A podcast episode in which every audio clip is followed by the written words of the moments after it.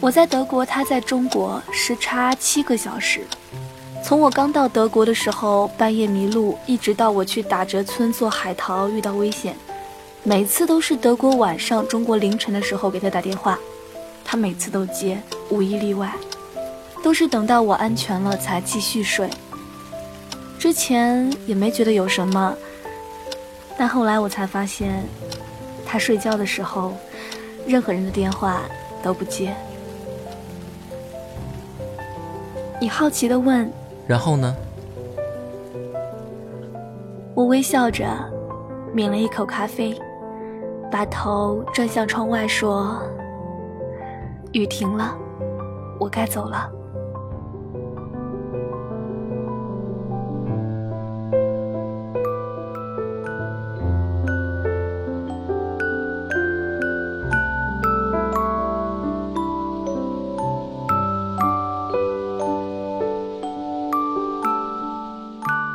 文字悸动心灵，声音传递梦想。听众朋友们，大家好，您正在收听到的是月光浮于网络电台，我是主播佳丽。今天给大家分享一个关于青梅竹马的故事，同时也要感谢主播阿呆的先生。从前的都是锁，作者药酒。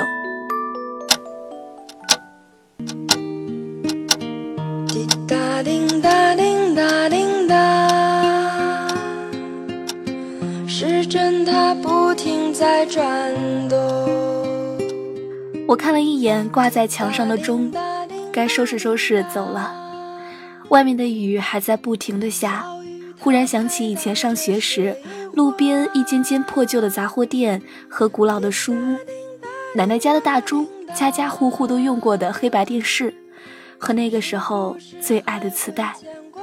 可是啊，印画早就陈旧，字迹早就斑驳。我也不是我了。小时候，我们没有 iPad，不懂 LV，理解不了阿玛尼，我们只会玩纸包、玩烟壳、打玻璃球，用小霸王打魂斗罗。那个时候，男孩追女孩，一追就是好几年，比的是心，念的是情。貌似所有人都那么无可取代。我们吃一毛钱一支的冰棍儿，两毛五一瓶的汽水儿，一块钱十根的粘牙糖。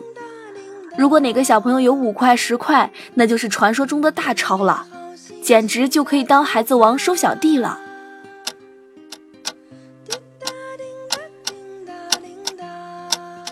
中学了，身上有两块钱，买了杂志，小说全班传着看。身上有二十块钱，去哪儿都昂首挺胸，超级自信。我们的小时候没有网络，没有手机，没有那么多防备。我和他是怎么相识的呢？那个时候，我认真的蹲在地上观察蚂蚁搬家，他也好奇的凑过来说：“他们这么小，要怎么保护他们呢？”我没有扭过头，小声的说了句：“我会保护他们的，我可是他们的超人。”不知不觉就熟络了起来。他是离我家有两个街区的邻居，从学校回家的那条路，在第二个路口就要分开各自回家。不过啊，你常常追在我后面踩我的影子。我和他是前后桌。就像柯景腾和沈佳宜一样，不过是我在前面，他在后面。那个时候，我淘气的像个假小子，我用圆规戳桌子，把鼻毛吸在舌头上，学鲁迅在课桌上刻枣字。下雨打伞时转伞，看水珠飞出去。用吸管喝水的时候，往水里吹气，发出咕噜咕噜的恶心声音。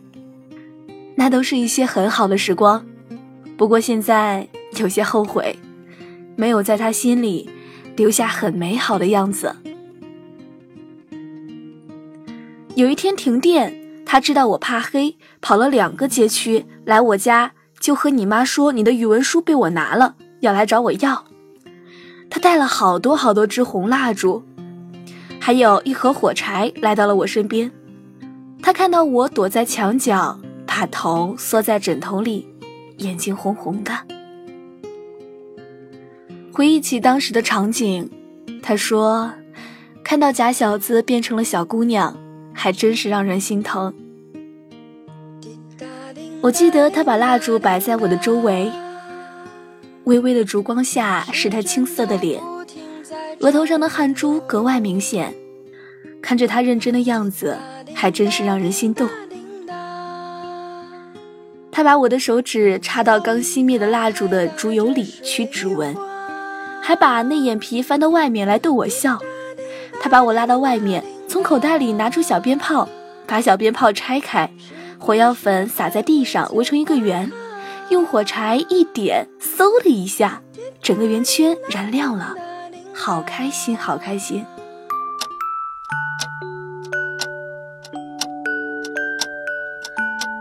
昨晚熬到凌晨三点，在书桌上睡着了，还以为会错过见面的时间，我忘记了，我早就戒掉迟到的习惯了。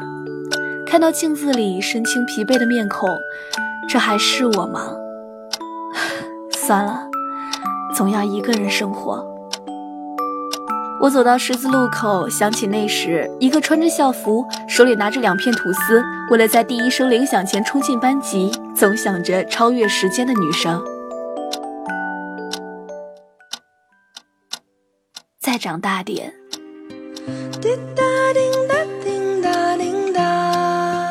靠，你什么时候才能不迟到呀？我就没想着改好吗？你这有明知故犯的嫌疑啊！是不是想和我一起去学校，才故意起迟让我载你啊？我嘴里的豆浆差点喷出来，你小子又给我下套！凤凰老牌大自行车比人还要高，右脚穿过三角形的车架，他载着我，居然也能骑得那么熟练。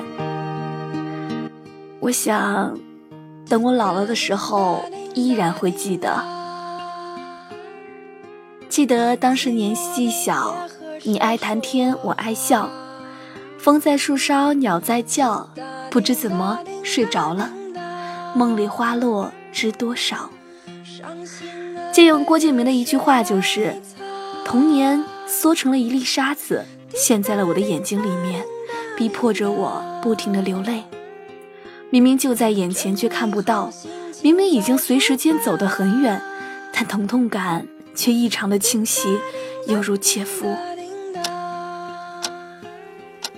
你说她长得好看吗？好看啊！白若是我们学校的借读生，因为她的爸爸妈妈准备回国发展，所以我的生活就出现了她。据传言，在男生的眼里，她是一个彩虹一样的女孩。通俗一点吧，就是温柔好看还学霸。不过，他是一个哑巴。老师说让白若坐在姜石身边。哦，一直忘了说，他叫姜石。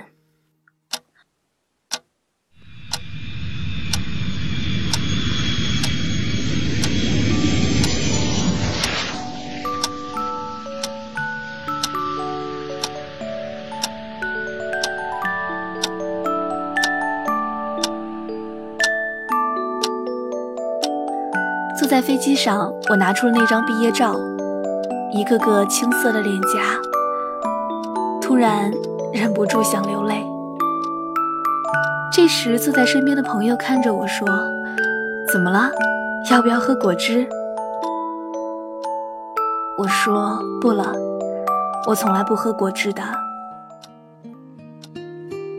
自从白若来了之后。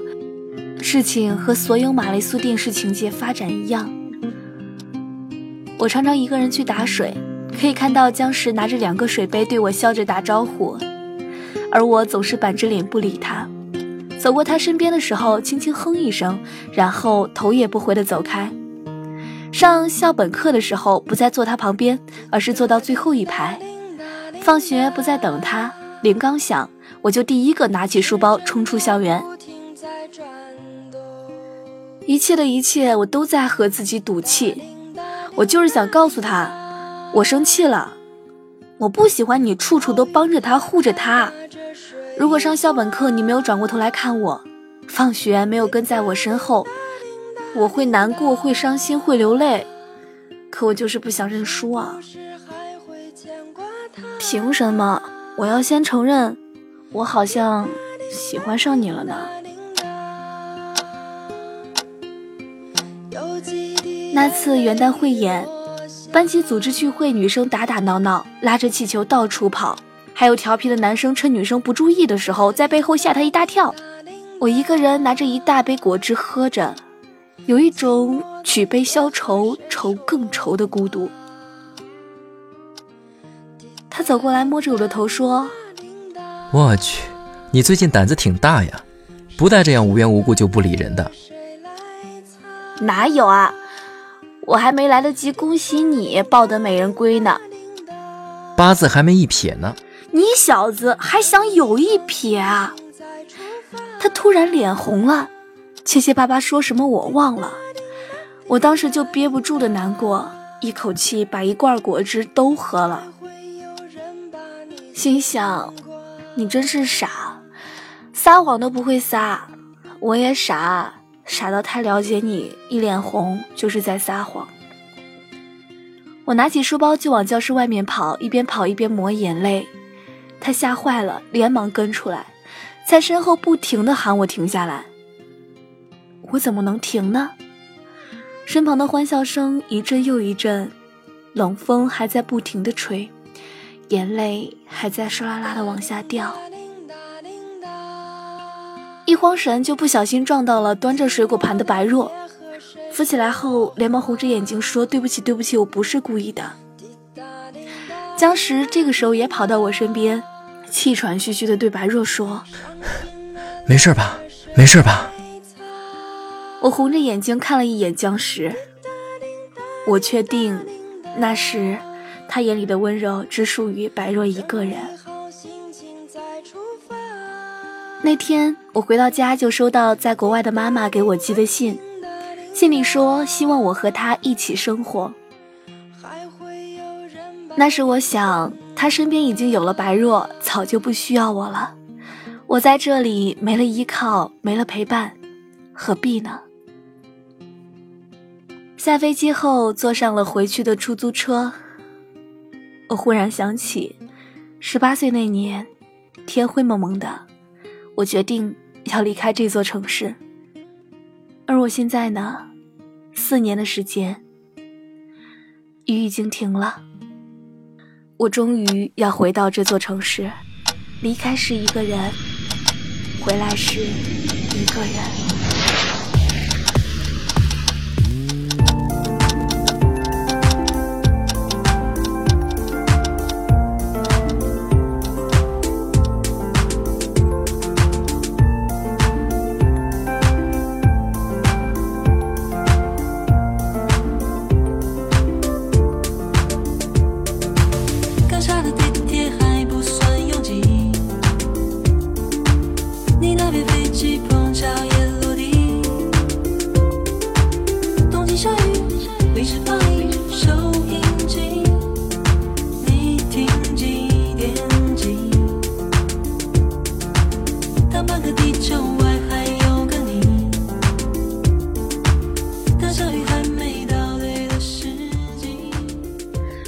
今天的节目就到这里啦。如果你也喜欢听佳丽的节目，可以关注电台，随时随地的收听电台节目，或者是通过关注新浪微博“月光浮语网络电台”，或者是添加公众微信“城里月光”与我们取得联系哦。如果你也有好的稿件想要推荐给佳丽的话，可以关注佳丽的新浪微博 “LTE 王佳丽”与我取得联系哦。有生之年，欣喜相逢，谢谢大家的收听。我们下期节目再见。